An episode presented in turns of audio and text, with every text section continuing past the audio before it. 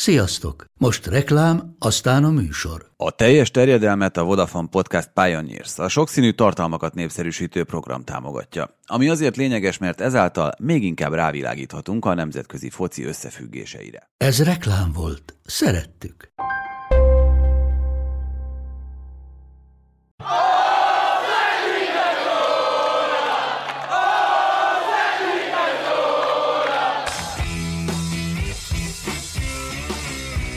Ez a teljes terjedelem. Magyarország első futballpodcastja Bamstark Tiborral és Haraszti Ádámmal. No hajrá, akkor.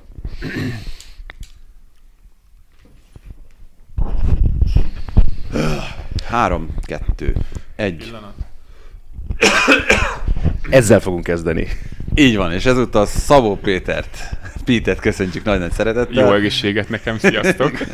Bloggert a gol.com újságíróját, a Spiller TV szakértőjét, lassan nem fogunk a végére érni itt a titulusaidnak, és öm, gondolkoztam itt, hogy mi legyen a kérdés, hát mégiscsak a Super Bowl után vagyunk, azt meg tudjátok-e mondani, hogy ö, worldwide, tehát hogy teljesen a világon hányszor nézték többen a 2018-as világbajnoki döntőt, mint a tegnapi Super Bowl-t? Uh, mm-hmm. Én, Szorzóra vagy kíváncsi? Szorzóra. Uh-huh. én mondok egy hatot. Pete? Annyival biztos, hogy nem. Szerintem négy. Visszatérünk majd az adás végén erre. Kezdjünk viszont az átigazolási időszakkal, amely lezárult most már néhány napja, és ami kicsit meglepő, hogy az elmúlt években mindig voltak olyan események, meg olyan transferek, amik itt az átigazolási időszak lejárta után köttettek meg. Valahogy, mintha erről leszoktak volna a csapatok. Ugye ez úgy működhetett, hogy már előre ki voltak töltve a papírok, és aztán itt az utolsó egyeztetések még elhúzódtak egy darabig, és később jelentették be. De az elmúlt három-négy átigazolási időszakon én nem nagyon emlékszem ilyenre.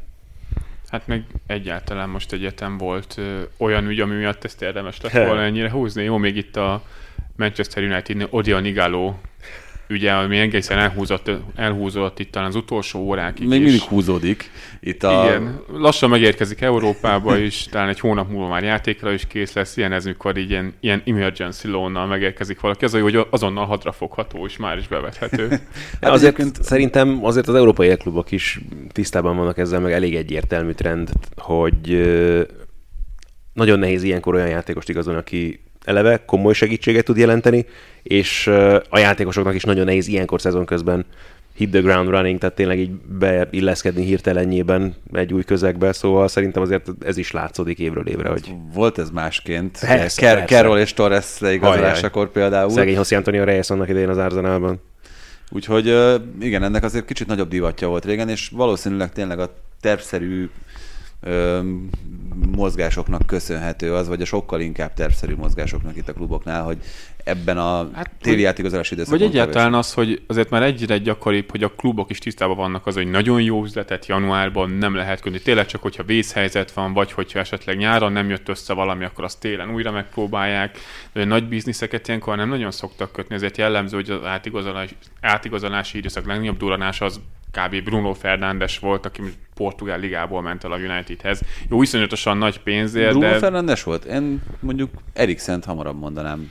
Hmm, egyébként igen, ez, ebben az az érdekes tényleg, hogy Eriksennek is nem tudom mennyiben változott mondjuk a megítélése. Nagyon érdekes volt, egy hallgatóval vitáztunk arról itt a kommentek között talán pont az előző adás után, hogy most akkor mit is jelent az, hogy valaki a Premier League-ből, a Tottenhamből igazol Olaszországba, és bármi furcsán is hangozik az, amit mondani fog, én voltam az, aki védte a szériá becsületét, hogy azért ne kelljen már megmagyarázni azt, hogy valaki miért igazol az internacionálébe bárhonnan, és akkor most, ha már Pete itt ül mellettünk, szerintem egyet fog érteni velem abban is, hogy a Tottenham Hotspur-ből eligazolni az Interbe. Egy másik műsorban én azt mondtam, hogy a, az Internek legalább van egy edzője, a Manchester Unitednek meg mondjuk például nincsen ilyen szempontból, vagy a Tottenhamnek is mondhatnánk, tehát, tehát hogy a Premier League meg Olaszország között az lehet akár a különbség, hogy akár milyen edző a kispadon, milyen rendszerbe tudja beépíteni az adott szemét. Tehát, hogy Conte és mondjuk Mourinho között, nem tudom, Nyilván nem ez volt Eriksen motiváció elsősorban, mert Eriksen el akart menni a Tottenhamtől. Régóta, tehát nagyon most- régóta el akart menni a, a. Spurs-től, és tegyük hozzá, hogy borzalmas volt ez a fél szezonja, főleg hozzá képest, az, az ő saját szintjéhez képest. Most ezen érdemes ellamentálni, hogy most ez Eriksen hibája volt, vagy a Tottenham visszaeséséből adódik, hogy Eriksennek a számai is visszaestek, illetve hogy a teljesítménye, de azt ezért a kettőt szerintem nem lehet külön választani egymástól. Ami nagyon érdekes egyébként, ha már itt az internacionálnél tartunk, hogy biztos vagyok benne, hogy kontének is kell, hogy közel legyen ehhez, hogy ez az angol vonal így felerősödött, és hogy ilyen játékosokat Hát, igazoltak. Moses meg Ashley, Ashley Young, Young. Nyilvánvaló, hogy, hogy egyértelműen az ő kérése érke- kérésére érkezett. Mondott egy nagyon érdekes dolgot Juhár Tomi az egyik magazin műsorban a Digisporton. Azt mondta, hogy azzal, hogy Eriksen érkezett, meg ez a három játékos, azzal nagyjából Conte aláírta, hogy még másfél évig hajlandó az Internél dolgozni, mert hogy olyan játékosokat igazol, akik azonnali hatásra képesek, az azonnali alatt értjük azt is, hogy a következő szezonban akár, hát hogy nagyon akarja, akár idén, ebben a szezonban is azt a bajnoki címet, vagy legkésőbb a következőben, és azért Kontét ismerhetjük a korábbi állomáshelyeiről is úgy, hogy mint aki jól végezte a dolgát, keresi a következő kihívást. Igen, hát Conte tipikusan az az edző, aki egy Michelin csillagos étteremben, és kikéri inkább a sajtburger menüt. Mert Jól lakik, jól lakik azzal is, meg ezzel is, sőt, abban biztos, azt már kipróbálta, az jó, az működik, és akkor azt kell használni. Lásd Viktor Mózesnek az esete. A Chelsea-nél bevált, és imádja tényleg azokat a játékosokat, akik végrehajtják maradéktalanul azt, amit ő kér, és mondjuk Viktor Mózes ilyen, Young ilyen lehet, azért az első meccse például nem sikerült rosszul az Interben, úgyhogy egyből gólpasszal nyitott, úgyhogy egyelőre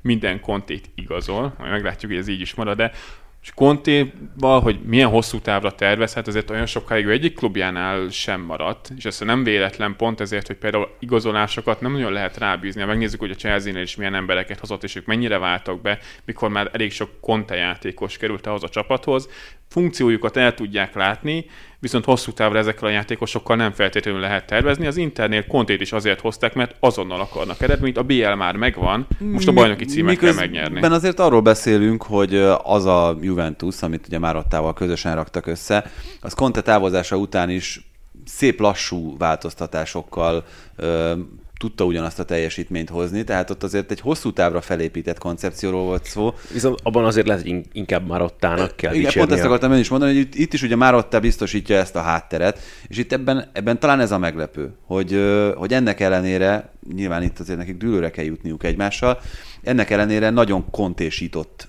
jelen pillanatban ez az Inter, ami ná- nálam nem pejoratív, tehát hogy ő pontosan tudja, hogy mit akar, mit vár ezektől a játékosoktól, és hogyha ezek a játékosok bizonyítanak ebben a szerepkörben, akkor még akkor is, hogyha esetleg ő másfél, kettő és fél, vagy nem tudom mennyi idő után távozni fog, akkor ez egy működő rendszer lesz akár más számára is. Ez egy konténak nem egy olyan megszólalása volt, amikor az igazolások hiányát, vagy éppen azt hiányolta, hogy nem azokat a játékosokat szerződtették, akiket ő szeretett volna. Nyilván ennek is megvolt azok a pont azért, mert ezekkel a játékosokkal nem biztos, hogy hosszú távon lehet számolni, vagy mondjuk más edző is olyan szívesen eh, használná őket, és itt lehet egy ilyen ilyen konfliktus kerülési módszer lehet ez már ott, tehát hogy jó, hogyha ide hoztuk kontét, akkor viszont adjuk meg neki, amit, amit akar, és akkor ezzel tud dolgozni, és működni fog. Nyilván a Berixen nem tartozik bele, mert neki ezért a képességei olyanok, hogy szerintem bármelyik edző örülne, hogyha az ő csapatában játszana. Kontinak meg van egy játékrendszer, amiben mondjuk Eriksent akár bele is lehet könnyedén illeszteni. Mondjuk az érdekes, hogy kinek a helyén fog játszani hosszú távon. Bocsánat, csak hogyha tényleg már erről a játékrendszerről, meg a fix helyekről beszélünk, Viktor Mózesnek azért nagyon érdekes az esete szerintem, mert nincs még egy edző az ő egész pályafutásában, aki ezen a poszton játszatta volna őt, és azért a Chelsea-ben láttuk, hogy ezt gyakorlatilag rászapták. Ehhez képest ugye bárhová ment, most a Fenerbahce-ben is inkább szélsőként próbálkoztak, próbálkoztak vele, igazi előretolt szélsőként, és nem ebben a szárnyvédő pozícióban, ami neki tényleg úgy tűnt, hogy a jóisten is erre teremtette. Igen, nincs még egy olyan edző, akinek a keze alatt így játszott volna, tényleg, mint ahogy, ahogy ez Konténál És megfigyelhető nem is volt soha annyira jó szezonja, mint Conte Persze. szárnyvédőként. Igen, és a másik, ami nagyon, nagyon érdekes szerintem, és akkor itt tényleg csak egy pár mondat erejéig, még akkor maradjunk az internén, ha már belementünk ebbe a témába, hogy szerintem ti sem gondoltátok volna a szezon előtt, főleg amikor ugye Lukaku és Alexis Sánchez együtt megérkezett, hogy éppen Lautaro Martinez lesz az, akivel Lukaku ilyen szinten úgy tud együtt dolgozni, hogy egy abszolút klasszis duóról beszélhetünk az ő esetükben, és ez leginkább akkor jön ki, mint ahogy például a tegnapi mérkőzésen az Udinese ellen, hogyha nincsen Lautaro Martinez, akkor Lukaku is ilyen félembernek tűnik. Amit tényleg, hát ezt kimondta volna meg előre, hogy, hogy ők ők így összepasszolnak. Senki, sőt, én, én kifejezetten féltettem egyébként őket ettől, hogy működhet-e egyáltalán így ez a kettős, de ebben nyilván az is benne van, hogy Lautaro Martinez is felfogta, hogy azért nem véletlen hozták Lukaku-t, nem véletlen, azért ő a név még egyelőre a támadósorban hát, Meg Alexis Sanchez sérülése is nyilván ezt katalizálta ezt a folyamatot, de, de igen, tehát hogy... De ebből is látszik, hogy Lautaro Martinez is hajlandó volt beállni effektív a sorba, és azzal a játékossá válni, akinek Conte őt nem tudom mennyire szánta eredendően, de kicsit ilyen, mint hogyha próbálta volna betenni ugye a gyerekjátékban a négyzetet a kör alakú valamibe, de ő nagyjából úgy hozzáformálódott. Mondjuk azért nem véletlen, hogy ebből a párosból Lukaku az, aki inkább a kuli munkát elvégzi. Nyilván ez csúnya szóval, de hogy Lukakuról Igen, sok rosszat lehet mondani. Martin inkább a művész. Igen, aki kevesebbet avatkozik játékban, amit talán sokan nem gondoltak volna, inkább ő neki lesz inkább hangsúlyosabb, hogy a befejezésekhez odaér, és inkább azzal foglalkozik. Lukaku nagyon sokszor lép vissza, összjátékba lép bele ezekben a harmadik emberes kombinációkban, nagyon sokszor beszáll, úgyhogy visszalép, felpasszolják a labdát, ő leadja a felfutó középpályásnak, és Lukakuval kapcsolatban tényleg sokan azt felejtik, hogy egy taktikailag, meg játékintelligenciát tekintve egy elképesztően jó játékos. Jó néha kicsit darabos, meg esetlen a mozgása, de ezt nem tudja kompenzálni. Nem véletlen, hogy Conte nem csak az Interhez, hanem korábban a Chelsea is el akarta vinni, mert nagyon jól lehet használni őt bármilyen csapatjátékban, hogyha egy edző megtalálja a helyét, és ez hát, Conténak sikerül. Roberto Martinez ugyanak idén akár, főleg ugye az Evertonos időszakban és ember nem gondolta volna ott sem, hogy ő lehet egy olyan játékos, akit nem klasszikus centerként kell feltétlenül legbelül alkalmazni, és valóban bójaként, akire csak a világbajnokságon itt a Belgium-Brazília mérkőzésen ugyanezt eljátszott, amit sokszor az Everton majd jobb szélről indult, és nagyon bevált. Ugyan, akkor maradjunk még az olaszországi igazolásoknál, és akkor szépen végig lehet haladni a, az összesen, amelyikről még beszélni akarunk. Ugye itt Ibrahimovic érkezéséről már többször beszéltünk, szerintem nem is feltétlenül érdemes bolygatni még ezt a témát. A Napoli ilyen szempontból egy nagyon érdekes csapat, mert hogy ugye Lobotka egy olyan játékos, aki azért több klubnak az érdeklődését is felkeltette, viszont mellette érkeztek olyan futbalisták is, mint például Petanya, meg Politano, akik, akik ugye első ránézésre ilyen kicsit máshol feleslegessé vált elemek, főleg a, ezen a szinten, tehát mondjuk ilyen Napoli szintjén, mert ugye Petanya először a Milánnál, aztán az Atalantánál is hát hogyha nagyon erősen akarok fogalmazni, megbukott, vagy, vagy mondjuk kevéssé bizonyította azt, hogy ő, ő rátermelt. Ugye az Atalantánál volt ez sokkal érdekesebb, mert ott egy, egy remek szezon után... Hát azt akartam mondani, hogy azért volt neked egy nagyon jó időszaka. Volt egy nagyon jó időszaka, csak utána ugye Gasperini kezdte ki őt azzal, hogy nem elégedett az edzés munkájával, a súlyával, úgy egyáltalán a játékával. Tehát azért mondom, hogy mind a kettőnek a vége egy kicsit ilyen, ilyen negatív lett számára. Tehát, hogy Gátúzónak ezekre az emberekre volt szüksége, hogy felemelje a Nápolit? Ez az érdekes, főleg én Politánóhoz tudok hozzászólni, hogy azért többször láttam játszani az Internet, és neki főleg az előző szezonnak a második fel az nagyon jól sikerült. Nyilván annak lett az áldozata, hogy ebben a Conte-féle 3-5-2-ben neki kvázi nincsen posztja. Nyilván csatárként használt őt Conte, és ott inkább a szélek felé húzódott, de azért érezhető volt, hogy nem mozog természetesen ebben a pozícióban így az Interben nem nagyon volt maradása, viszont a Napoli rendszerében, ahol viszont lesz pozíciója várhatóan, ott azért abszolút egy használható embernek tűnik majd, és így, hogy elsőre kölcsönbe szerezték meg, azért ez egy jó üzletnek tűnik. Az a baj, hogy ha megveszek, se fogom tudni felidézni a neveket hirtelenjében, de valahogy így visszacseng, így, hogy évről évre, hogy így, így a téli átigazolási időszakban a Napoli igazol valakit a center pozícióra. Leginkább azért, mert Milik éppen sérült, vagy... vagy nekem se jut eszembe, uh, Genoából. Ezt őt akartam mondani, Na mindegy, majd eszembe jut valamikor. Írjátok meg kommentben. A Kájáriban. Na mindegy, most nem, nem jut eszembe. Viszont ugye a Juventusnál, amit várhattunk, ott egy kicsit kipucolták az öltözőt, tehát onnan csak távoztak játékosok, de... És milyen jó, hogy csak távoztak, azért Kurzavával, az jó, jó megbüntették volna őket. Igen, ugye Emre Can távozása az már szinte borítékolható volt, de itt, hogyha már az olasz bajnokság került szóba, akkor egy másik távozóról érdemes szerintem még beszélni, ez pedig Alessandro Florenzi. Hm. Ez egy nagyon érdekes sztori. A, a, nem tudom, hogy ti mit szóltok ehhez, mert egy részről nagyon is érthető az, hogy szeretne olasz válogatott lenni, szeretne ott lenni az Európa-bajnokságon, és a Rómában azért valószínűleg ez a derbi tehette áll a végleg a kiskaput, amikor ugye nem játszott egy percet sem, és gyakorlatilag állítólag közölték vele, hogy nincs posztja, úgyhogy, úgyhogy mehet amerre lát. Én azt mondtam ezzel kapcsolatban, hogy Florenzi sokkal többet jelent a, a futbalista kvalitásainál a Rómának, és már csak emiatt sem szabadott volna így még kölcsönben opció nélkül sem elengedni Valenciába. Ezért a Rómánál mostanában történnek érdekes dolgok, láss Francesco Totti De, távozása. de pont utána ezért nem szabadott volna megengedni azt, hogy, hogy Florenzivel ez történjen, én azt mondom. Hát ezzel abszolút megszakadt ez a vérvonal. De hogy a harmadik generációs nagy romanista az így nem, nem lesz Florenziből, bár azért tegyük hozzá, hogy ő csak egyelőre kölcsönbe került És opció nélkül, persze. Tehát még könnyen lehet, hogy újra felépíti magát és visszatér, ez, ez mégiscsak kicsit rosszul néz ki, hogy fél évre elment Valenciába, mert ennyire nem számítanak rá Rómában. Nyilván neki is a sérülések azért nagyon betettek a pályafutása során, és az valóban, hogy egyszerűen nem lehet még kitani, hogy akkor mi a posztja. Középpályásként nézett ki talán a legjobban, de jobb hátvédként lejátszotta talán a legtöbbet. Most meg a Rómában úgy tűnik, hogy Fonszékának megvannak az emberi erre a pozí- ezekre a pozíciókra, még úgy is, hogy mondjuk Zánioló kidőlt, még hogyha persze nem is teljesen ugyanaz a poszt a kettő. Érdekes a Valenciánál egyébként az, az olasz vonal, ez kb. Claudio Ranieri, Ranieri óta így megragadnának, hogy azért szívesen nyúlnak az olasz piachoz, meg pláne olasz játékosokhoz, meg Amadeo Meg Carbonit onnan ugye... pótolták Spanyolországból a Rómánál, ugye Carles Perezzel Zániolót. Igen, igen, igen, igen. De nem, hogy ez a, az a vonal, ez valamiért tényleg, egy a Carboni, azon gondolkozom, hogy majdnem egy évtizedet lehúzott a Valenciában, még 40 évesen még bőven rohangált ott a védelem bal oldalán. Bizony, és Florenzi egyébként nem is játszott különösebben rosszul, bár én csak a beszámolókat láttam róla, jobb hátvédként fog játszani, pedig ugye az az érdekes Florenzivel kapcsolatban, és itt ezzel szerintem szép lassan át is evezhetünk Spanyolország irányába, meg az ottani átigazolásokon keresztül szemlélhetjük az ott történteket. Szóval az az érdekes Florenzivel kapcsolatban, hogy ugye annak idején többen is próbálkoztak vele. Rüdi Garcia tette őt, azt hiszem először jobb hátvéd pozícióba, és utána Spalletti mondta azt róla, hogy ha így fejlődik ebben a pozícióban, akkor a világ egyik legjobbja lehet azon a poszton.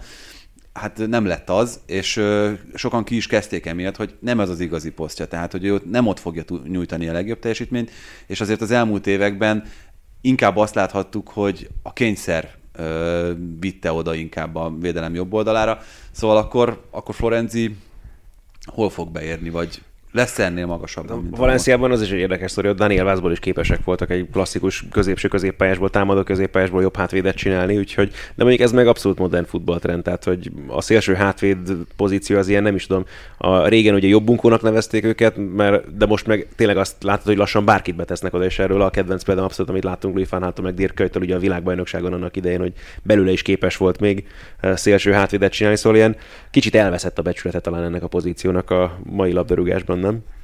Hát vagy, hogy pont most nyerte vissza. Tehát azért régen... Most kezdi visszanyerni? Szerintem azért régen nem beszéltünk talán olyan, hát nagyon elismerően azokról a, a jobb hátvédekről, akik talán megérdemelték volna. Jó, nyilván ilyenkor is lehet mondani neveket, nem tudom, Cafu, vagy a másik oldalon, ha már Brazília, akkor maradunk Roberto Carlosnál, de most Lee például Dixon. Nigel Winterben az egylábasoknál maradjunk.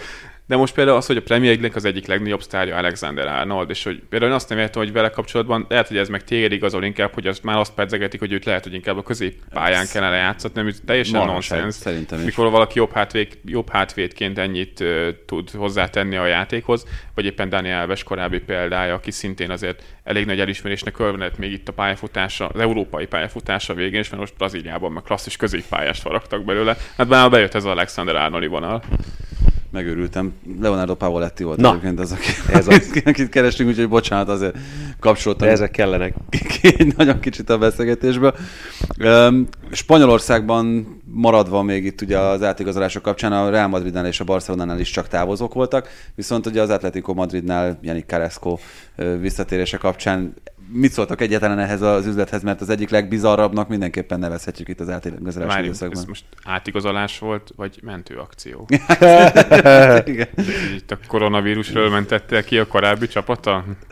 Sportszakmailag azért kevésbé indokolt a dolog, azért az Atletico elsősorban csatát akart igazolni, ami teljesen indokolt is, mert amiben rossz a hogy a helyzeteket nem tudják kihasználni, de borzasztó mértékben, azért Joao Félix ilyen szempontból egyelőre nem vált be, Morátától talán nem is vártuk soha, hogy ő majd számolatlanul fogja belőni az ittszereit. Diego Costa sérült, gyakorlatilag nincsen használható csatára. az Csodálkoztam, hogy az. Alcacer nem jött össze egyébként neki. Alcacer, Cavani, ugye ez sok név fölmerült oda, aki nem is tűnt rossznak, aztán végül nagyon egyikből sem lett semmi. Mondjuk azért ez hozzátartozik ehhez a Carrasco üzlethez, amennyire én tudom, hogy Kínában nem volt az öltöző kedvence, állítólag. Igen, azért és... Carrasco már jó ideje el akart jönni Kínából egy évvel ezelőtt, talán pont az Arzenálhoz plegykáltak nagyon sokat, és talán ott tárgyalt is a két klub, de valamiért onnan sosem sikerült elhozni, nagyon ragaszkodtak hozzá. Hát az Atletico Madrid valószínűleg látott még benne annyit. Egyébként tényleg nem rossz játékos, tehát az Atletico Madridban is jó teljesítmény nyújtott, pláne talán a második szezonjában, akkor már kifejezetten jó formát mutatott, és nyilván Kínában nem látta a meccseit. A számaitól nem voltam egyébként lenyűgözve, pont mikor egy évvel ezelőtt nézegettem, hát a cselekben egyébként abszolút kilőtt. Elképesztő mennyiségű cselek mutat be Kínában, amit talán a bajnokságnak a színvonalát. szerintem azért megfogja. kicsit, kicsit. Biztos meg. De ebből is látszik egyébként, hogy tehát Simeone-nél is megvan ez, hogyha valaki egyszer nála bizonyított, akkor ő nem fél visszanyúlni hozzá, és mondjuk Filipelő is szerintem ilyen szempontból is tökéletes példa volt annak idején. Figyeljetek, az Carrasco szerintem annak a bajnokok ligája döntőig menetelő, és ott csak 11-esekkel elbukó Atletico Madridnak nyugodtan mondhatjuk, hogy alapembere volt. Tehát, hogy ő tényleg egyszer már beilleszkedett ebbe a rendszerbe, bizonyított, ott nagyon hasznosnak bizonyult, úgyhogy akár jó is lehet, csak maga kicsit nyilván ez az átigazolási télen, ez, ez, ez olyan, olyan furcsán csattant. Meg itt akkor át is térhetünk arra, hogy, hogy van komoly baj ezzel az Atletikóval, most itt akár a Real Madrid elleni mérkőzésből kiindulva? Nincs. Én nem értem, hogy egyre többször lehet olvasni, akkor Simeonénak kifutott az Atletikónál, már nem tud megújulni. Könyörgöm, pont egy ilyen szezonban vagyunk, ami átmeneti, rengeteg új játékossal, akiknek nyilván fel kell venni a ritmust, ebbe a játékrendszerbe bele kell, bele kell gyakorlatilag maguk, magukévá kell tenniük azt a Simone féle filozófiát, ami ezt az Atletico Madridot Atletico Madriddá teszi. Ahhoz képest viszont nem mondhatjuk, hogy rosszabb lenne ez a csapat. Tehát a védelmük az továbbra is az e- legjobb az egész spanyol bajnokságban, támadó játékok meg jó, nem tudják belőni a helyzeteiket, de közel azonos minőségű helyzeteket dolgoznak ki, mint a Real Madrid. Csak tényleg ezeket nem tudják bőlni, és önmagukhoz képest is fejlődtek például az előző szezonhoz képest, hogy az XG mutatóban, tehát valami 30%-kal jobb helyzeteket dolgoznak ki, mint az előző idényben. Nyilván ez egy nehéz idény, meg nem úgy jönnek össze a dolgok, de azért itt akkor a katasztrófáról nem lehet beszélni, és addig szerintem nem is lehet, amíg nem forog komolyan kockán az, hogy lemaradnak mondjuk a, a BL indulásról. És hogyha a másik oldalról nézzük a dolgokat, a Real Madridéről, ott azért nagyon összeállt most a csapat védekezése, meg hát az eredményekkel is ez párosul ezzel a hosszú veretlenségi sorozattal.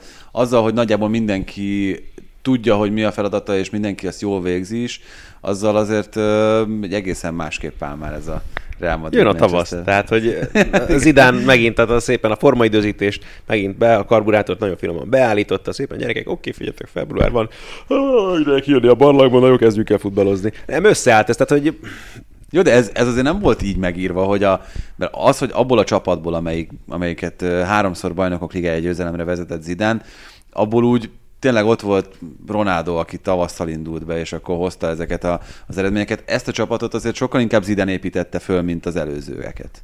Főleg itt Federico Valverde beépítése az, amit is nagyon sokan felhoznak. Egyébként jogosan, mert egyrészt több poszton tudja használni középen, mostanában egyébként a szélen szokta játszatni, ott játszott az Atletico Madrid ellen is, és ennek is köszönhető, hogy a védekezésük sokkal kiegyensúlyozott lett, és ha már az Atleticónál azt mondtuk, hogy jövék a legjobb védelem Spanyolországban, akkor Real Madrid egyébként nem sokkal marad el mögöttük. Tehát ez a Casemiro, Valverde, Modric, Kroos középpálya, ez így nagyon összeállt, főleg védekezésben, de támadásban se néznek ki egyébként rosszul.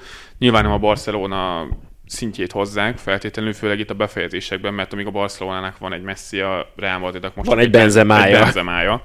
Hát, aki üldözi Messi-t a góllövőlistán.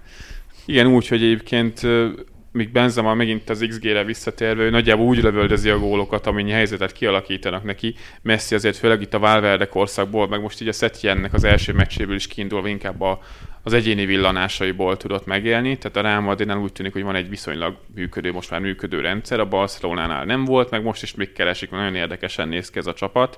De még visszatérve kicsit a, a Realra, meg az Atletico és a kett, ennek a két csapatnak a meccsére, ez nagyon érdekes volt szerintem, és főleg az, hogy Zidane belenyúlt ebbe a meccsben. Az első fél időben nagyon, egyrészt nagyon eseménytelen volt a meccs, amit mondjuk itt a két legjobb védelem esetében, az, hogy milyen sokat gyára néznek egy nyilván semleges futballszurkoló számára mondjuk nézhetetlen mérkőzést, az talán nem meglepő, de hogy a fél időben Zidane egy kettős cserével bele tudott ebben nyúlni, és behozott két szélsőt, Vinicius-t és Lucas vázquez és kiszélesítette a pályát. Na az a Simona már nem tudott mit kezdeni. Na, Kedves igazam. Ez a, a tüsszentések adása. Szóval ez egy, nekem egy nagyon érdekes, hogy Zidane így bele tudott nyúlni a mérkőzésbe. Lehet, hogy már nekem halványol a memóriám, de mintha ez korábban nem annyira lett volna rá jellemző, mint hogy volt egy működő játékrendszer, lehet, hogy a felállást variálgatta mérkőzésre a mérkőzésre, mert ugye játszottak gyémánt felállásban, 4-3-3-ban. Hogy a mérkőzések közben ennyire bátran belenyúl a játékrendszerbe, azt szerintem korábban nem volt jellemző.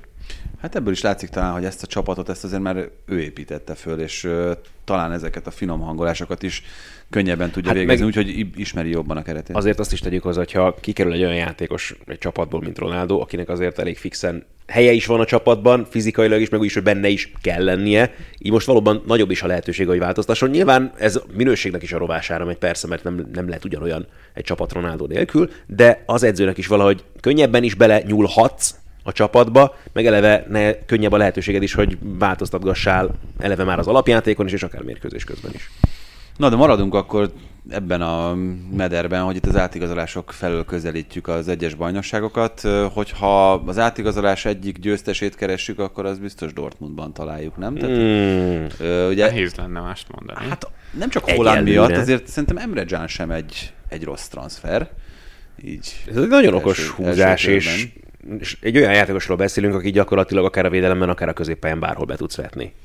Igen, akinek megvan a megfelelő tapasztalata, azért ő, ő hozhat, amiről szerintem kevesebb szó esik, most nyilván itt Holland az ebben a tekintetben ö, megint egy érdekes valaki, mert, mert ő is hozhatja azt a győztes mentalitás magával Salzburgból, amit ő az osztrák bajnokságban például érezhetett fölényként a, a többi csapattal szemben, de ö, Emre Can esetében ez azért érdekesebb, mert ő azért az elmúlt időszakokat ö, a Liverpoolban és a Juventusban töltötte, ahol ahol győzni kellett. Még abban a Liverpoolban is, amelyik ugye az már bőven Klopp időszaka volt, amelyik mondjuk nem a bajnoki címért volt állandó versenyben. Ugye még a BL döntőben ő beállt a Real Madrid ellen, amit elveszítettek. Egyébként egyetértek, mert egy abszolút logikus igazolás a Dortmundnak főleg amit itt Nád is mondott, hogy azért a védelemben is bevethető, és talán főleg ott fog játszani, mert a középpálya azért jelenleg nagyon hát, megvan. Meg az a nagyon nagy kérdés, hogy Fáv hogyan gondolkozik, mert most ugye az őszi szezon végén elkezdte ezt a három védős rendszert használni, abban is nyilván tökéletesen alkalmazható, de ha esetleg mégiscsak visszatérne a négy védő, és akkor akár a középpályán mélységben, most nem tudom Dilénivel például ugye pontosan mi a helyzet, de hogyha arról van szó, hogy vissza akar térni mondjuk a 4-2-3-1-hez, akkor ott viccel mellett is szerintem abszolút tudja őt használni, úgyhogy ez is lett egy érdekes kérdés, de alapvetően azt gondolom, hogy most ebben a három védős rendszerben van rá szükség.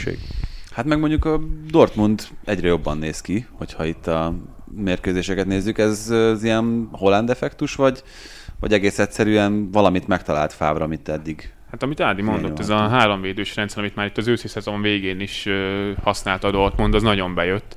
Főleg szerintem Julian Brandtnak a játékának tett jól, aki bár nem ugyanebben a játékrendszerben játszott Leverkusenben, ugye Péter Boss irányítása alatt, de ott is nyolcasként a középpály közepén Havertz mellett kapott szerepet, és maga a szerepköre viszont hasonló az, amit itt Dortmundban kap, sokkal jobban be tud lépni a játékban. Itt azért nagyon jó abban, hogy a védelmi vonalak között hogyan tud mozogni, akár visszalépve, akár feljebb lépve az utolsó két védelmi vonal között.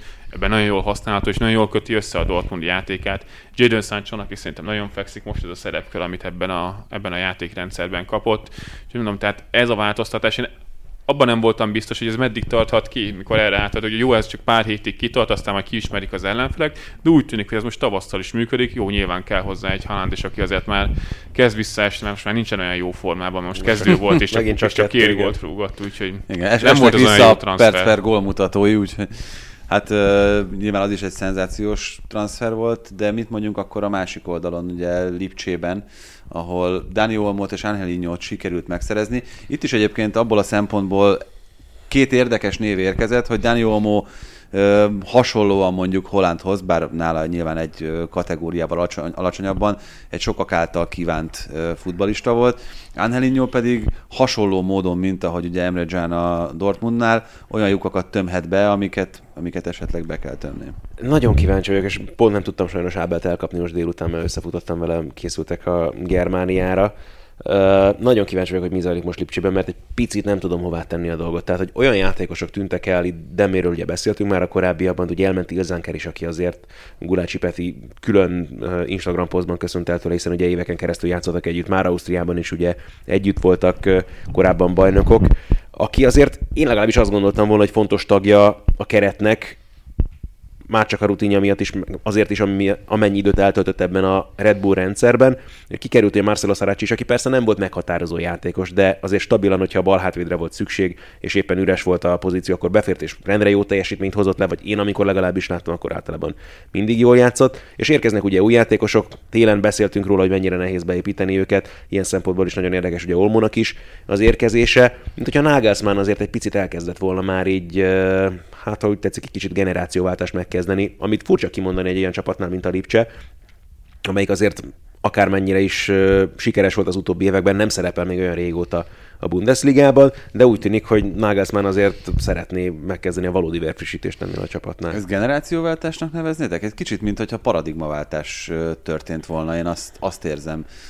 Itt ugye Dani Olmónak a leigazolása is szerintem ebbe az irányba mutat. Abszolút, tehát jó, Nagelsmannnak egyrészt megvan a saját filozófiája, másrészt egyébként tud alkalmazkodni, tehát érdekes volt nézni a, a Dortmundot össze, hogy jól tudták vegyíteni, ezt a Ragnik féle, Házenhüttől féle nagyon direkt játékot ezzel a Nagelsmann féle látványos pozíciós a Bocsánat, csak Dortmundot mondtál. Ja, a Lipcsére, bocsánat. Tehát Nagelsmann még mindig a Lipcsének az edzője. És lehet, hogy most Nagelsmann próbálja el tolni ezt az irányt inkább tényleg a saját képére, és tényleg kopnak ki azok a régi arcok, akik bár ott játszanak, de kevesebb lehetőséget kapnak. Lásd Polzen, akit mondjuk Sik már kiszorított az ő szezon végén, vagy Forsberg, akit most Dani Olmo végleg kiszoríthat a csapatból. Meg én de a paradigmaváltás alatt azt értettem leginkább egyébként, hogy talán az lehet mostantól kicsit fontosabb uh, ahhoz képest, ami eddig fontos volt, amit te, ahogy te is mondtad, hogy ez a Red Bull, ez egy borzasztóan felépített uh, olyan életpályát kínáló projekt volt a játékosok számára, amiből azért nagyon nehéz volt kikerülni. Lieferingtől Lipcséig.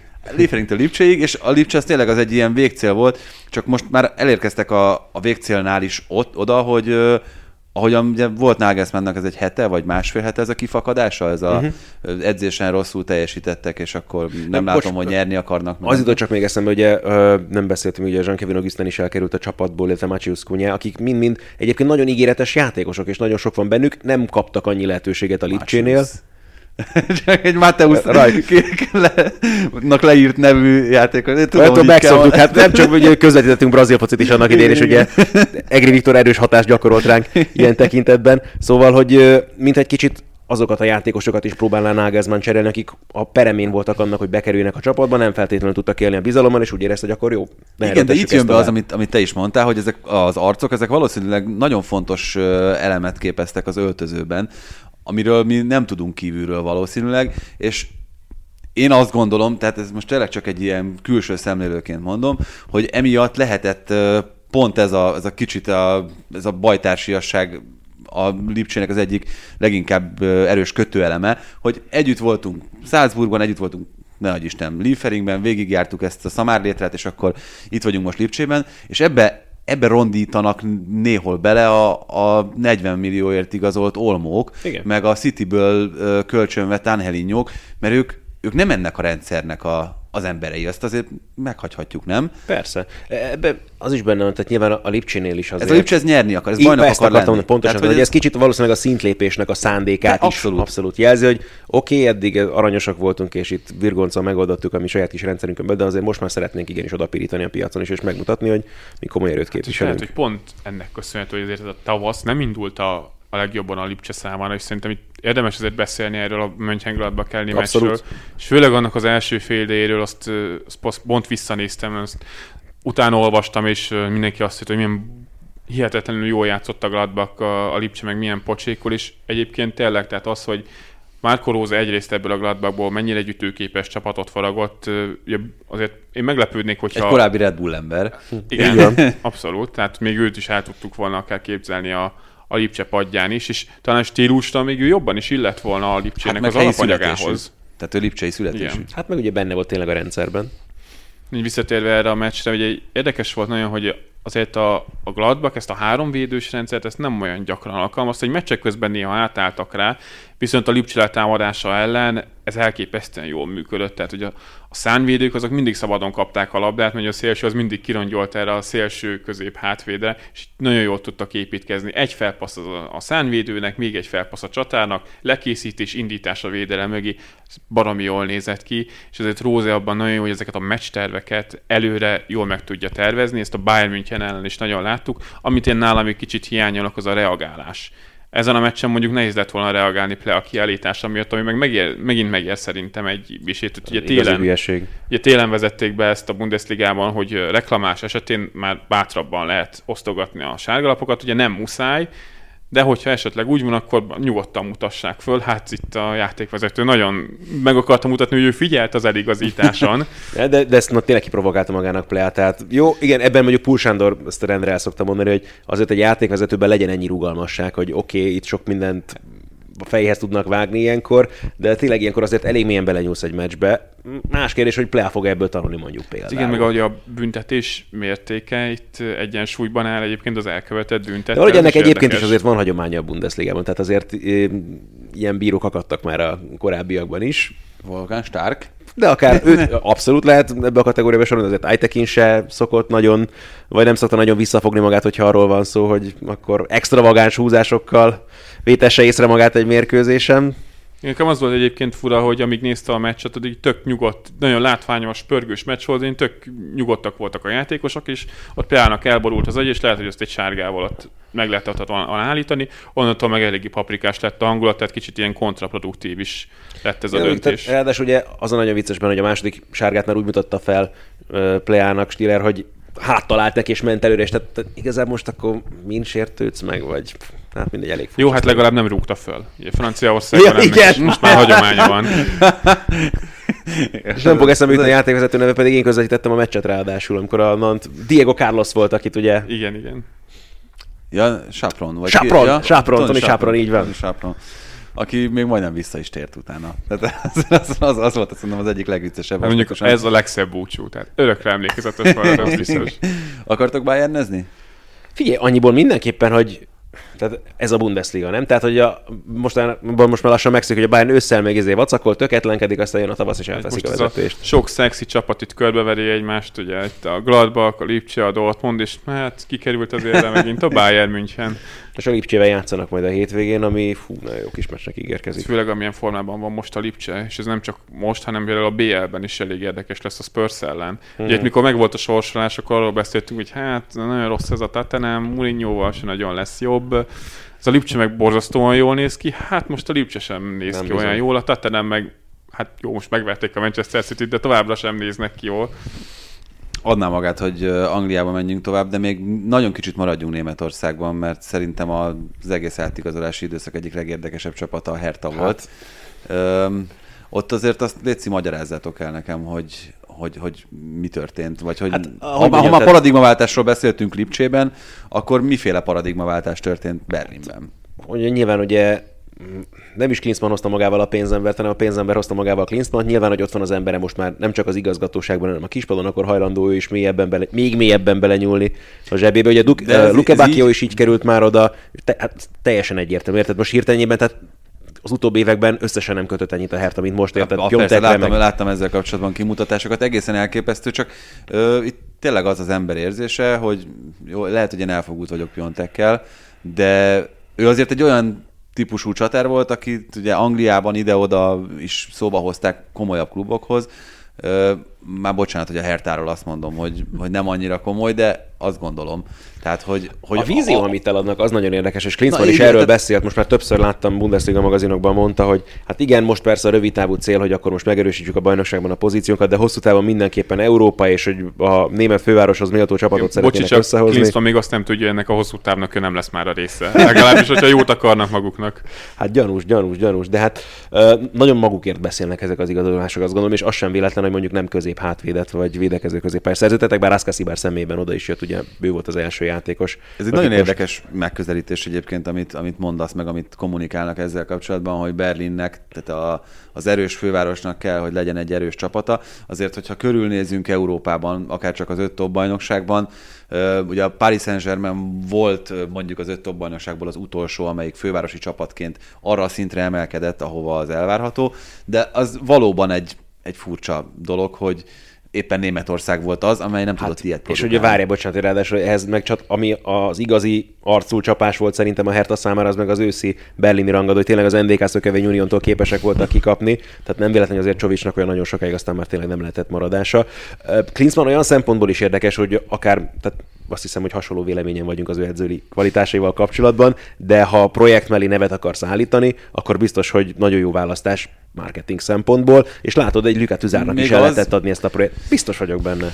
Hát igen, szóval... Figyelj, mert tehát például én meglepődnék azon, hogy a Lükát Tuzár nagyon komolyan figyelembe vett, vagy nézte volna mondjuk azt, hogy Klinsmann hogyan meccselt az amerikai válogatott élén, vagy milyen munkát végzett annak idején a Bayernnél. Most neki meg azt mondták, hogy mehetsz, érted, Berlinbe egy világváros, tényleg nagyon jó PR-ja van ilyen szempontból is, azt gondolom Berlinnek Most nem is. nem a pénzt sem. Így van. Hát, hogy játékosként azért nagyon szerették, és utána nagyon könnyedén a 2006-os vb maga mellé tudta állítani a német közönséget. Nem tudom, hogy az a kredit, az abban még maradt-e valamennyi? Ami hát, akkor, amit hát, akkor, hogy... az egyébként egy nagyon-nagyon nagyon gazdagon összegyűjtött ö, olyan hitel volt, ami... A szurkolóknál szerintem nem. Tehát, hogy azt igen, azért... tehát hogy azóta azért már történt ez persze, az. Persze, persze, persze. Klinsmannból egy nagyon jó life coach lett. Igen. Amikor ő amikor ő edzői pályára lépett, és az is érdekes, hogy a német válogatotthoz került, hogy ott is el kellett adni ezt a projektet, és ahol tényleg Klinsmann nagyon jó volt, csak akkor ott, ott volt mellette egy igazi szakember, Joachim Löw, aki azért ennyien mondjuk egy világbajnokságot, így mellékesen később. Most azért nincs Klinsmann mellett Nem egy tudom, Nuri szerintem egyébként ebben a pozícióban mellette valószínűleg, vagy van egy ilyen tipe, hogy ezért hozta ő is magával. Nem tudom, ő a Henk Tenkáte a, a Klinsmanni Rijkaard mellett, szóval... Hát vagy most kiderülhet még a Bayernnél, hogy Hansi Flick volt a, az igazi agy. Joachim Löw mellett is. Hát, miért? E, viszont bocsánat, érkezett ezzel kapcsolatban egy kérdés, és akkor igazából kicsit a ti véleményetekre is kíváncsi vagyok, mert nem tudom, hogy Dárdai Pálnak mik a tervei, de ugye nagyon érdekes, ugye legutóbb is láthattuk őt e, Berlinben a nézőtéren, most azon gondolkozom, melyik meccset közvetítettem, amikor ott volt, e, és mutatták szintén, tehát hogy Ugye neki elméletileg él a szerződése a Hertával, ő ezt el is szokta mondani, hogy egyelőre jár is ki a meccsekre, ott van, hogyha szükség lenne a munkájára, akkor ő nagyon szívesen beszállna, de ugye ez egy nagyon érdekes dolog, hogy azzal kapcsolatban nem nagyon halljuk, hogy neki milyen tervei lennének. Nyilván így, hogy tényleg konkrétan alkalmazásban is áll, vagy él még hát, a szerződése. Ez a ez volt egy érdekes felvetés vele kapcsolatban, ami ugye állítólag egy nem légből kapott dolog volt, hanem tényleg közel állt ahhoz, hogy, hogy, hogy egy másik Bundesliga klubnál dolgozzon. Hát nekem ez nagyon fura ez a dádaiban, hogy menesztették, és utána is még jó klubhűség, legenda, de akkor is azért ő évekig bizonyított a Bundesligában, sokszor jó ideig egy eléggé leharcolt kerettel, jó nyilván a végén azért kellett mennie, mert egy fiatalabb csapattal már nem tudott megújulni, vagy,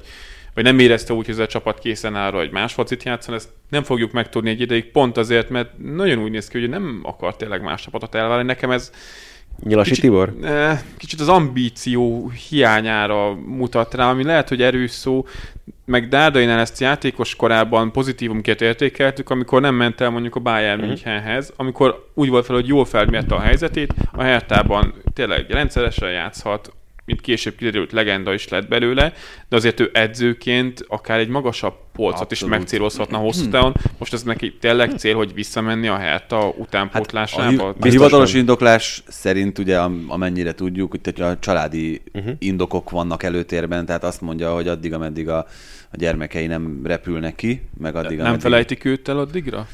Hát ez nagyon, nagyon érdekes kérdés, csak, csak hát ez az indoklás ö, kerül oda mellé, hogy, hogy miért. Csak nyilván azt is hozzá kell tenni, hogy, ö, és jogos, amit mondasz, az ő vélt vagy nem ismert motivációival kapcsolatban, hogy azzal a munkával, amit a Hertánál végzett, azért az egy nagyon specifikus dolog volt, és azzal a játékkal, amit ott produkált. Nyilván a Hertánál magasabb polcot... specifikus polcot... dologgal azért nagyon-nagyon sok csapatnál felvetődhetne a neve De pont ezt akarom mondani, hogy ha a motivációiról beszélünk, hogy a Hertánál magasabb polcon, a jelenlegi Hertánál magasabb polcon lévő csapatoknak nem biztos, hogy annyira ínyire van ez a dolog. Hogy láthatok, hogy Berlinben sem volt az új vezetésnek, tehát nem, véle, nem volt véletlen ilyen szempontból sem az edzőváltás, és neki meg nem biztos, hogy ínyire van az ennél kisebb polcon lévő csapatoknak. Tehát mondjuk most egy Düsseldorfnál joggal vetődhetett volna fel szerintem Dárdai neve, és nem is biztos, hogy rossz ötlet lett volna. Ehhez képest nem is hallottunk ezzel kapcsolatban semmit, mert nem gondolnám, hogy Palinak mondjuk nagyon izgatta volna a fantáziáját egyébként is. Hát meglátjuk, mert azért az, az nagyon, nagyon nagy baj lenne szerintem itt magyarként, hogyha ezt nyugodtan kijelenthetjük, hogy az egyik legnagyobb edző értékünk az, az elkallódna, vagy, vagy amit te is mondasz, Pete, hogy elfelejtődne egy kicsit, mert ennek azért a veszélye tényleg szép lassan fennáll. Tehát az is benne lehet, hogy mondjuk nem olyan nagyon sokán esetleg visszatér mondjuk a válogatott szövetségi kapitányi hát pozíciójában. legalább akkor ez, ez történjen meg, ha már más nem, mondom én. Na de akkor térjünk át a Premier League-re, és annak is a legnagyobb hétvégi rangadójára, itt a Tottenham Manchester City mérkőzésre. Azt hittem a Newcastle Norwichra. Volt Chelsea. Á, Chelsea Leicester is volt, meg volt egy Manchester United Wolverhampton, mondjuk olyanból láttunk már egy, egy párat. És... Ó, erről nagyon jó tweetet rakott ki valaki. Nem, Márkus- a, Dan- nem, nem a Duncan Alexander. Azt, hogy Márkus Ádit mondod, akinek Ja, sikerült jön 3 0 3-0-0 0 belefutnia. Nem, hogy az évezrednek a hat, Ja. hat, talán a hat ezredét töltöttük eddig azzal, hogy a Manchester United és a Wolverhampton mérkőzéseit Igen, néztük. ugye három volt már csak ebben az évezredben, és egyik rosszabb volt, mint a másik. Hát a három meccs... Hát az angolok ugye ezt, ezt, ezt a decade-et Mondjuk veszik úgy, így. Évtized. Mondjuk úgy, hogy 2020-ban. Na, hát ebben évezredet mondhatok csak azért. Évtized. ketten. Na, Tized, oké. tized, decade. Igen, igen, igen. Tehát, hogy a 2020-as években, hogy, mert ugye az angolok ezt másképp számolják. Pont nem is tudom, hogy hallgattátok-e véletlenül azt a totalit, amiben a, a James Richardson mondta ezt a decade és a többiek, akik ugye az Euro podcastnak a résztvevői, azok próbálták elmagyarázni, hogy öreg, még nincsen új évtized, ez még az előzőhöz tartozik. Mindegy, mi angolok így számoljuk, úgyhogy ez, Hülye angolok, angol hülyék. Ez volt, de, de, de tényleg, uh, akkor, ma, akkor maradjunk ennél a, ennél a meccsnél. Azt hiszem, hogy te fogalmaztál ezzel kapcsolatban legjobban, hogy ez a két csapat ez nagyon nem kompatibilis egymással ahhoz, hogy ha szórakoztató futballt akar látni valaki. Hát olyan két azonos erős kioltja egymást, tehát mikor felállt védelemmel egyik csapat, csapat sem tud igazán focizni. Bár ezt egyébként a Wolverhampton lehet a legkevésbé mondani talán ebben a szezonban, de azért mégis inkább rájuk is az jellemző, hogy a kontrajátékukból élnek, mondjuk ilyen játékosokkal érthető is, hogy, hogy erre bazíroznak. Adama Traoré egészen elképesztő volt. Szerintem ezen a meccsen is nagyon jó játszott, még hogy a gólt meg gólt, gólt, gólt nem lőtt, gólpaszt meg, meg nem adott, és Zsota is azért az a kategória. Én azon lepődtem meg, hogy oké, tehát eleve már az, hogy Bruno Fernandes egyből így tényleg a repülőgépről leszállva bedobta Szulsár, de ráadásul, hogy pont az ellen a csapat ellen akart vele meglepőt húzni, amíg gyakorlatilag a, nem tudom, a portugál B válogatott, tehát hogy őket lepjük meg Bruno Fernandessel, hogy nem tudom, ez Igen, hát hogy tudjon beszélgetni az ellenféltől néhány vagy játékos. kihallgassa, nem tudom, a taktikai Nyilván az is szempont Mint volt, hogy idején az észak-koreaiak el. ez is szempont volt, vagy maradt volna az, hogy akkor egyszerre játszik Andreas Pereira és Jesse Lingard, azt meg szerintem senki sem akarta, hogy a mesnek az élvezeti értékéből még kicsit levonhattunk volna. De ugye, ugye eltiltott uh, Matic, sérült McTominay, sérült Pogba, úgyhogy nem nagyon volt igazából választás a Szúsárnak. Bruno Fernandesről nem tudom magamban tartani azt, amit uh, már szerintem Pitnek többször mondtam. Én azért néztem őt az olasz bajnokságban jó pár éven keresztül, és nem tűnt megváltónak, hogy egészen finoman fogalmazza. De akkor viszont erre válaszként tényleg azt tudom mondani, hogy viszont a Sportingban abszolút annak tűnt, és hogy tehát nem, nem, hogy nem, ha jó, van, megváltó nyilván túlzás, de hogy abszolút vezére tudott lenni egy olyan csapatnak, amelyik egyébként, tehát ami a Sportingnál megy az utóbbi években klubszinten, Gyenge Bozsit is lassan újra meg kell hívnunk, hogy szegény kijönthesse itt nekünk a lelkét, mert biztos vagyok benne, hogy tényleg igazi tortúrát él át az utóbbi években, ami annyira méltatlan a Sportinghoz, ami ott történik tényleg az utóbbi hónapokban, már az elnökváltás, stb. Nem akarok ebben mélyebben belemenni, mert gondolom, hogy azért annyira nem izgatja a hallgatóinkat, de Bruno Fernandes, tehát oké, hogy a portugál bajnokságban, de tényleg, tehát olyan gólokat lőtt, olyan játékot mutatott, tényleg valódi húzó embere tudott lenni, oké a Sportinak, oké a portugál bajnokságban, De nem, ez, emiatt ezzel tudott nincsen benne. baj, tehát az, hogy a Sportingnak meg a portugál bajnokságban nekem, ami, ami a problémám volt a, az Olaszországban. Ja, bocs, tehát pont ezt akartam mondani, tehát nyilván itt azért ő bizalmat és önbizalmat kapott. Tehát egészen más dolog elmenni egy más országba, más kultúrába, és ott nyilván Ő magasabbak is az elvárások. Így van. Tehát hogy azért ezt uh, hozzá kell tenni, de, de pont ebből fakadóan egyébként nem lehetett új, tehát ugye már a Novárából ment az Udinézébe, és onnan került aztán a, a Genoába. Nekem, ami Sampdoria. Sampdoriába, ö, Genovába. Sampdoriához. Bocs.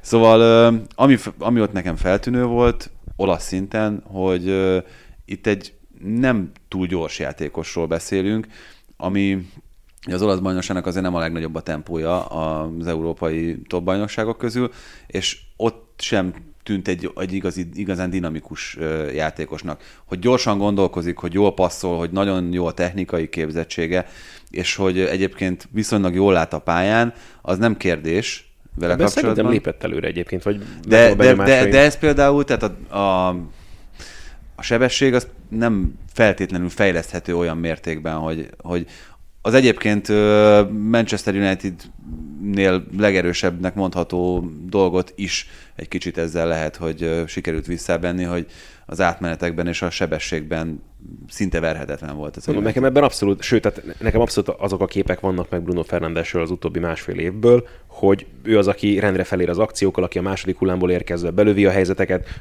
aztán tegyük az azt is, hogy akár 20-25 méterről is olyan lövéseket képes megereszteni, hogy tényleg csak néznek az ellenfelek kapusai. Szóval lépett, én biztos vagyok benne, hogy lép, kellett előre biztos, hogy, hát én abban, hogy előre lépett, az, az biztos. Mondjuk ebben az érdekes, hogy a Sportingnál őt azért vitték el, hogy tudatosan őt építsék. Uh-huh. Tehát, ő legyen a centrumban, és nem véletlenül akarják őt már szerintem egy jó másfél éve eladni. Szerintem már az előző tavaly januári átigazolási időszakban is felröppentek plegykák. A nyáron meg szerintem mindenkivel szóba Abszolút. hozták, aki, aki értett a Tottenhammel, a Manchester City-vel, már akkor a Manchester United-del, és tényleg nem láttam sok sporting meccset, én Bruno Fernandesnek nagyjából ilyen highlight videókat néztem meg róla, meg ugye a statisztikáit azért átnyálasztam.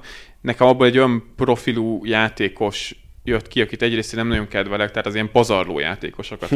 Mondtad, hogy nagyon sokat lövöldöz távolról, uh-huh. hát ugye a távoli lövések azok az ilyen statisztikáknak a halálai, tehát az XG mutatóban azért nem, nem néz ki nagyon jól, amikor mondjuk van egy 50 lövésed, de abból mondjuk 35 az a 16-oson kívülről jön. A Bruno Fernándesnak a lövései nagy része ezért 16-oson kívülről igen, jönnek. Igen, igen. Nagyon jó lövő technikája van, borzasztóan nagy gólokat tud rúgni, viszont egy ilyen, hogy mondjam, tehát sok kockázatot vállal, mivel nagyot lehet nyerni, Bocsánat, de nagyon ne, ne, lehet. Manchester United szurkolók, meg főleg az Everton drukkerek fognak szerintem emlékezni Daron Gibsonra, aki meg volt győződve hogy neki lőnie kell, hogyha 25 méterre van már a kaputól. Bruno Fernandes azért nem ilyen. Igen, szerintem miért, méltatlan volt ez Bruno Fernandes, ez helyes, Daron Gibsonhoz hasonlítottad, mert ő komoly címeket nyert a Manchester United-del, úgyhogy nem biztos, hogy Fernandes most ezt a közeljövőben elmondhatja majd magáról, de még, még ugyanezt, tehát ugye a passzjátéka, tehát hogy nem is tudom, ki ezt tudnám hasonlítani, jó, hazabeszélek mondjuk az Arsenalnál, mondjuk André Arsavin volt ilyen, vagy Alexis Sánchez, aki, hogyha megkapta a labdát, akkor felnézett, és akkor mindig a legnehezebb paszt, hogy egyből helyzetet alakítson ki.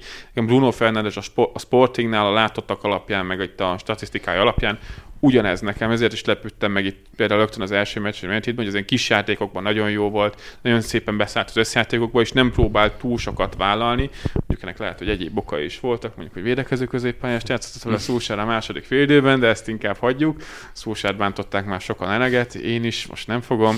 Úgyhogy Bruno Fernandes egy érdekes profilú játékos, tényleg nagyot lehet vele nyerni, hogyha megy a játék, meg, meg fel van köré építve egy olyan rendszer, ahol ki tudod hozni az erősségeit, a Unitednél én nem érzem, hogy lenne egyáltalán rendszer, meg hogy ebből ki, tud, ki lehetne hozni az erősségeit. Nyilván az meg fog látszani, hogy több lövése lesz mondjuk a csapatnak, mert aztán vállalkozni biztosan fog, helyzeteket fog kialakítani bizonyos mennyiségben. Úgy, úgy fogalmaznék, hogy Bruno Fernandes egy, egy jó tüneti kezelés ennek a Unitednek, rövid távon mondjuk, de de a gyógyír az biztos, hogy nem ő lesz ennek a csapatnak. Egyébként tehát csak hogy félreértés ne esik, én sem azt gondolom, hogy ő egy rossz játékos, sőt, kimondottan jó futballistának gondolom, azt erős túlzásnak érzem, hogy ugye itt ez a 46,6 millió fontos ára, ez 80-ra húzhat föl, hogyha a különböző... Hát aranylabdás lesz. De, de, teljesülnek. De, de ezzel együtt én azt gondolom, hogy, hogy ő, ő egy nem rossz futbalista, csak egy kicsit szerintem túlértékelt és túlárazott jelen pillanatban.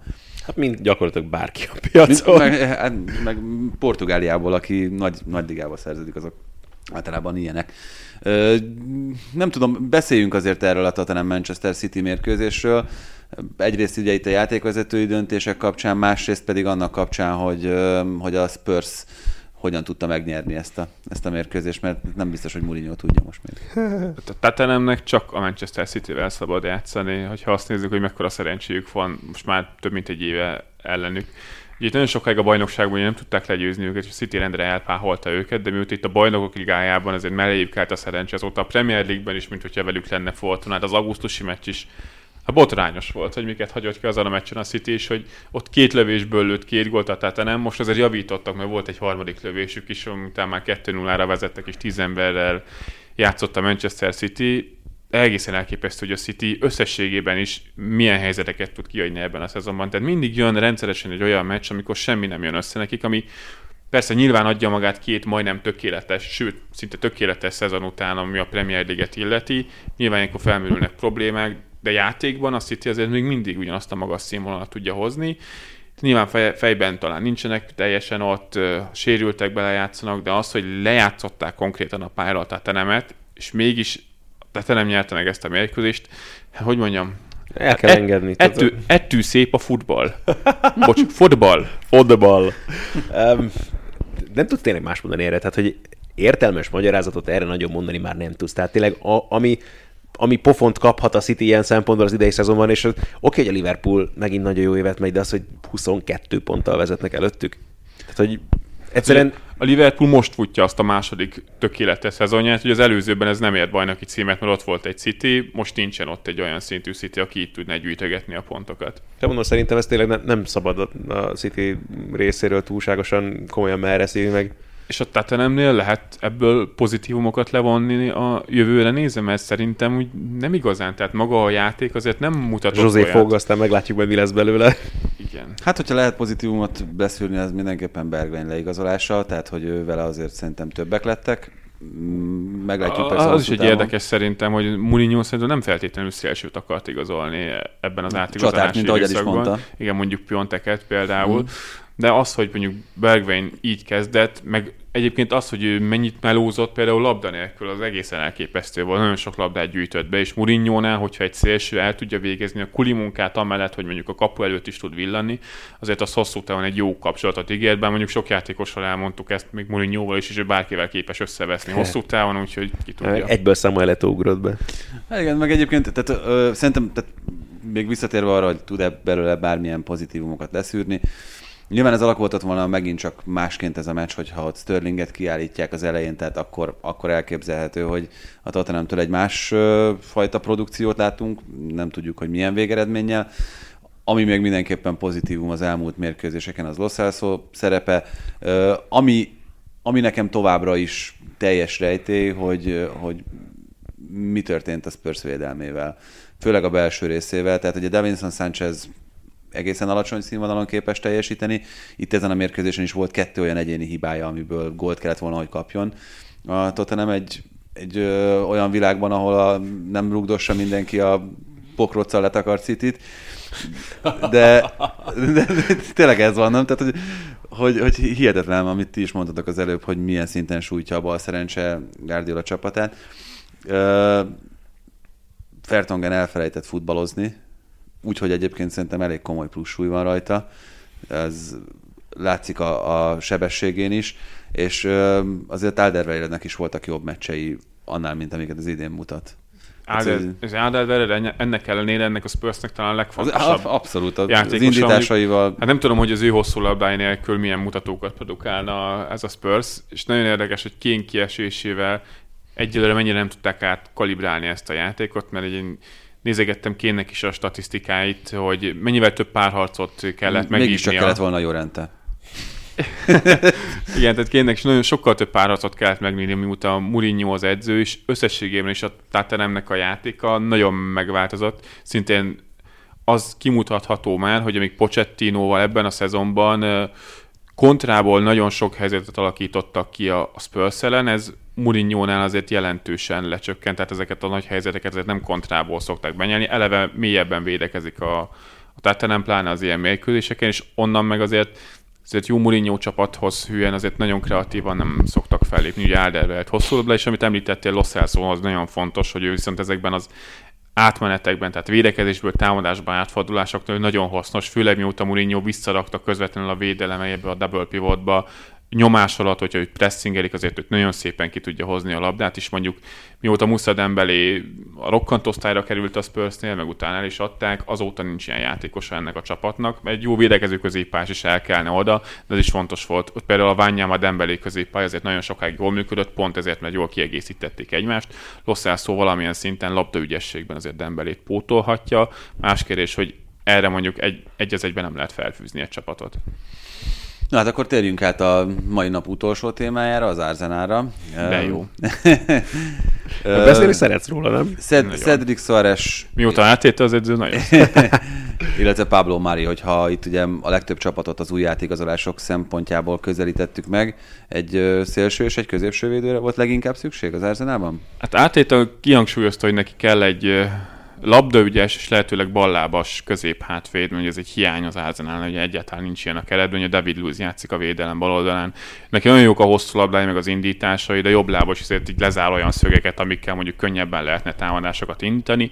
Pablo Mari ebbe illik, most, hogy mennyire illik majd a Premier League-ben, meg egyáltalán az Arsenal szintjét megüti, ez nyilván csak hosszú távon fog kiderülni. Hát meg bocsánat, Pablo Mariról, ugye amit, amit leginkább írnak, meg amit leginkább mondanak, hogy neki Brazíliában, bár nem tudjuk, hogy mondjuk az európai futballban is ugyanígy fognak-e kijönni ezek a kvalitásai, leginkább erős abban volt, hogy a védelmet összefogta, irányította, tehát hogy vannak olyan vezérkvalitásai, amire szükség volt az Arsenalnál itt a, a védelemben? Ez nagyon érdekes mindig ez, hogy ki a vezér, meg ki irányítja a védelmet. David Luiz szerintem egy ilyen karakter, Abszolút, mióta az Arsenalban van, most a védő kvalitása. De a korábbi Azóta egyébként jól is játszik, tehát hogy én azóta a védő kvalitásai... egy rendszer védekezésben, azóta nincs szerintem panasz a játékára, abszolút szerintem ő, volt... tehát őt, őt, őt, nem tenném ki jelenállás szerint semmiképpen ebből a csapatból. Ez is az érdekes, hogy Pablo Mari nem befér ebbe az Arsenalba alapesetben. Maximum úgy, hogy David Luiz átmegy a védelem közep, középső védők közül a jobb oldalra, és Pablo Maria balra, mert akkor azért két ilyen jó passzoló játékos, azért jobb lábas, bal lábas, azért tud jól működni.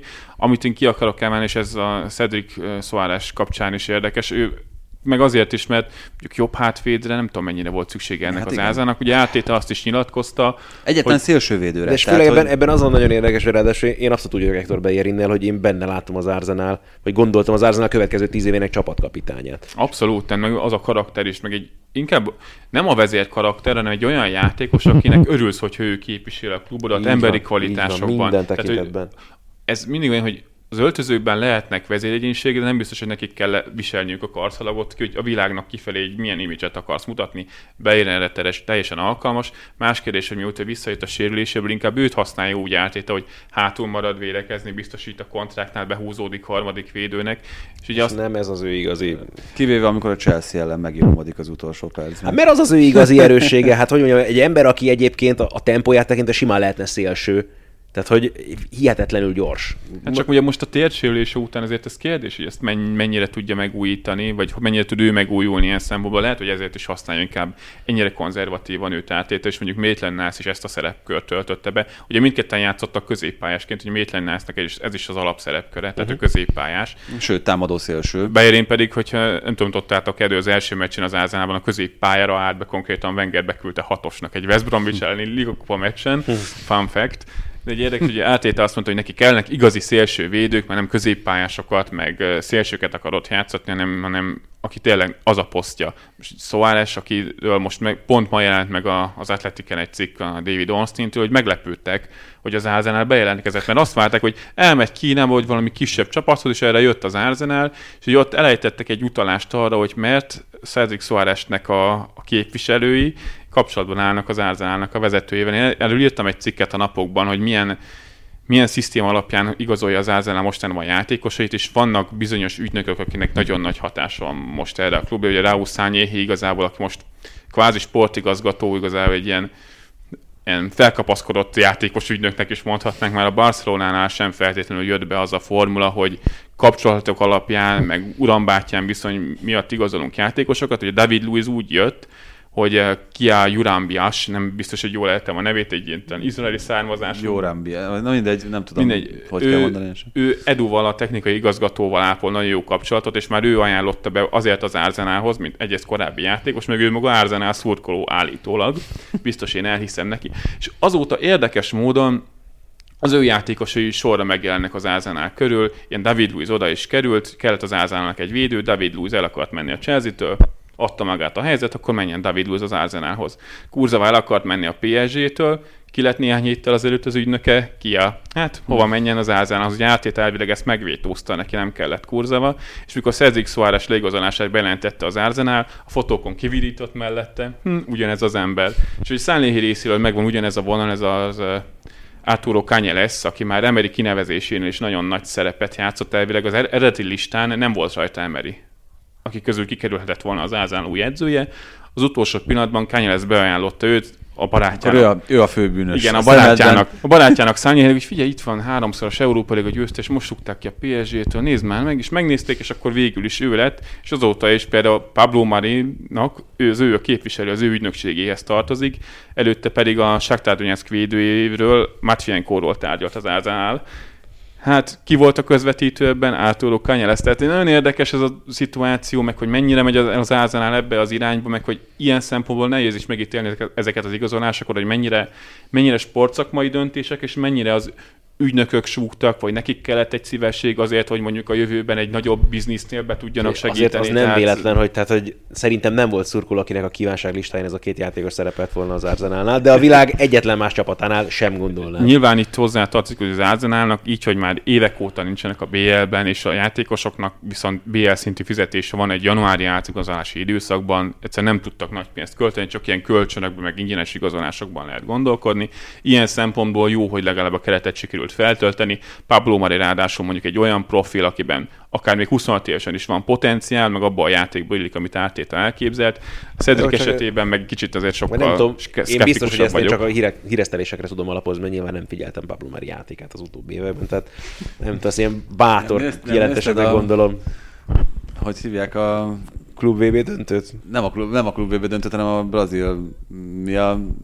Szériá. Nem szériá, hanem a, hogy hívják a Na, bajnokságot? Ezt megvárjuk. Az Brasileirao. Brasileirao.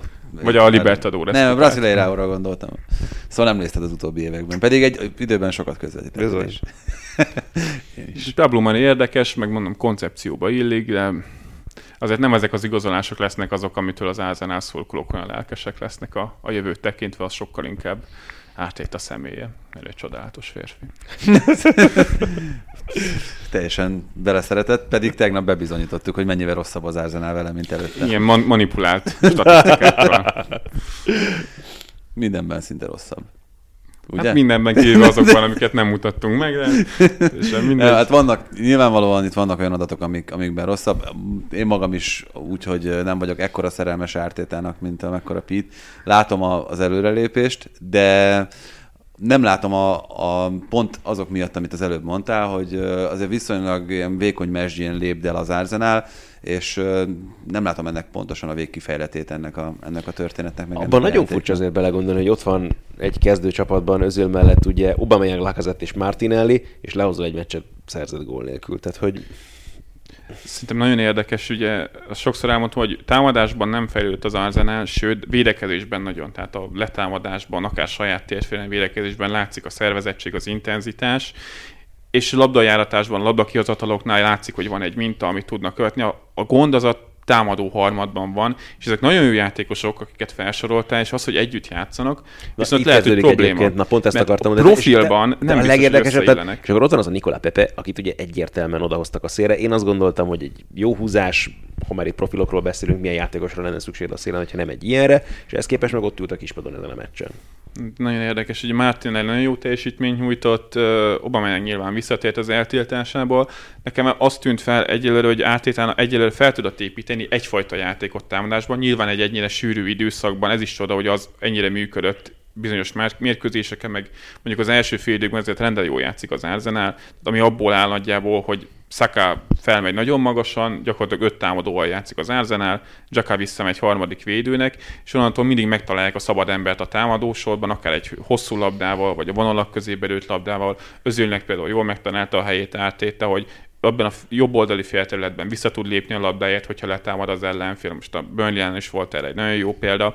Viszont Özile is az a probléma, hogy egy nagyon jó játékos viszont kapura egyáltalán nem veszélyes. Tehát, hogy középpályról semmilyen veszélyt nem tud nyújtani az Arsenal, mert például nyolcasai egyáltalán nincsenek ennek a csapatnak, amiben a, például a Manchester City nagyon erős. Tehát ott van Torreira, Gendozi, Jacka, akik az ő saját profiljukban szerintem jó játékosok. Jacka, amióta átéte az edző, konkrétan klasszis szinten játszik, mert van területe, nem az ellenfél kapujának háttal kapja meg folyamatosan a labdákat, hanem szemben a, tudja játszani a saját játékát. Torreira védekezésben továbbra is nagyon jó, viszont ezek nem gólveszélyes játékosok, soha nem fognak felérni a kapu elé, és ilyen, ilyen játékosok hiányoznak az Arsenalból. Az, hogy Lacazette formán kívül van, de Aubameyang meg a szélen nem annyira hatékony, bár az, hogy bejebb játszik Saka miatt azért az elég jól feküdt neki, szóval nagyon érdekes, hogy ezt kell majd idővel elrendezni, hogy kik azok a játékosok, akik illenek ebbe a rendszerbe. Most valljuk meg őszintén, azért ez nem átét a csapata abból a szempontból, hogy nem ő válogatta össze a keretet, és azért mondtam én, hogy jobb lett volna, hogyha még Emery előtt ő kapja meg ezt a kispadot, mert akkor olyan profilú játékosai lehettek volna, Ivobi, Remzi, akik ebben sokkal De azt tegyük hozzá, hogy gyakorlatilag így kétszer annyi időt töltött Pep Guardiola mellett, és azért egy ilyen fiatal edző esetében azért ez az extra tapasztalat, amit felszett, biztos vagyok benne, hogy, hogy pozitívumként kell, hogy értékeljük, mert, mert egy, egy zöld fülűbb edző került volna még az Arsenal Egyébként a Szabó Krisz írt egy nagyon jó posztot, hogy mikortól lehet kritizálni egyáltalán átételt hogy nem most. Tehát most már, most már egyre inkább megjelennek azok a hangokat, nem jobb semmivel, mint Emery egyébként, de csak nyilván ez még nem annyira szembetűnő, meg ilyen részletekbe bele kell látni, de itt látható egy folyamat. Jonathan Wilson örökbecsőjével élve goes are overrated. Tehát jelen pillanatban igen, biztos, hogy nem, tehát nem az eredmények alapján kell, meg nem a mostani eredmények alapján kell megítélni Arteta munkáját. Szerintem már az érdekesebb lesz, hogy mit most a két hetes szünet után uh-huh. akár új variációkat mondjuk a Dubai edzőtáblóban ki tud-e dolgozni, vagy ezt a játékot pontosítani tudja, meg hogyha lesznek tényleg szélsővédői, hogy fog ez kinézni. Én azt mondtam először, hogy márciusban nézzünk rá először erre az árzenára, hogy akkor hogy néznek majd ki, és ezt továbbra is tartom, hogyha mert akkor lesznek főleg olyan meccsek, amiket kötelező nyerni.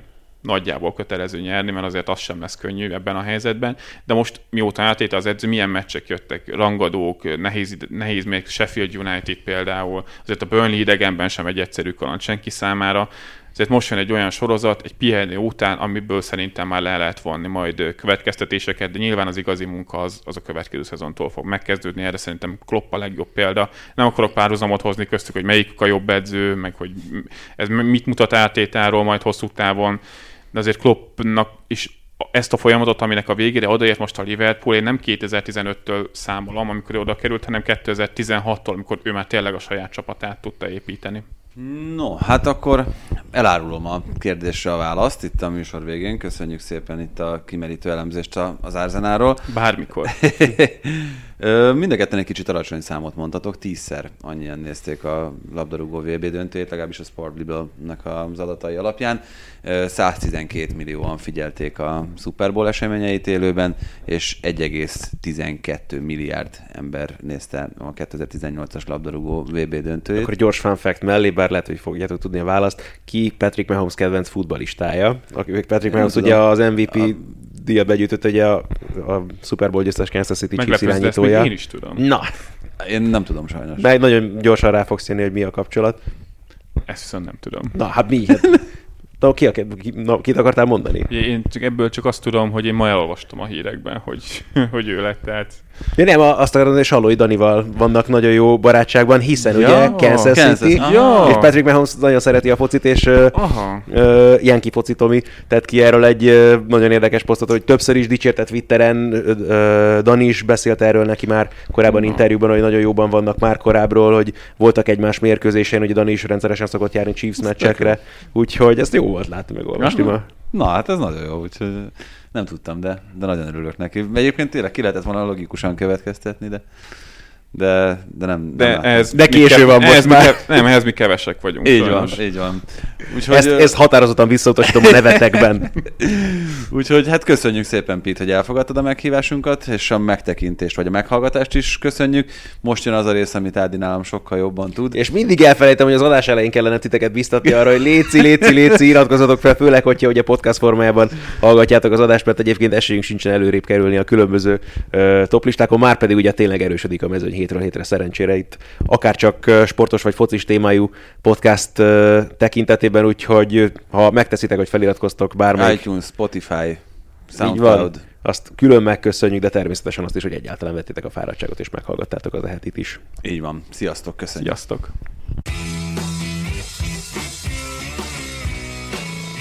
Ez volt a teljes terjedelem. Magyarország első futballpodcastja Bamstart Tiborral és Haraszti Ádámmal.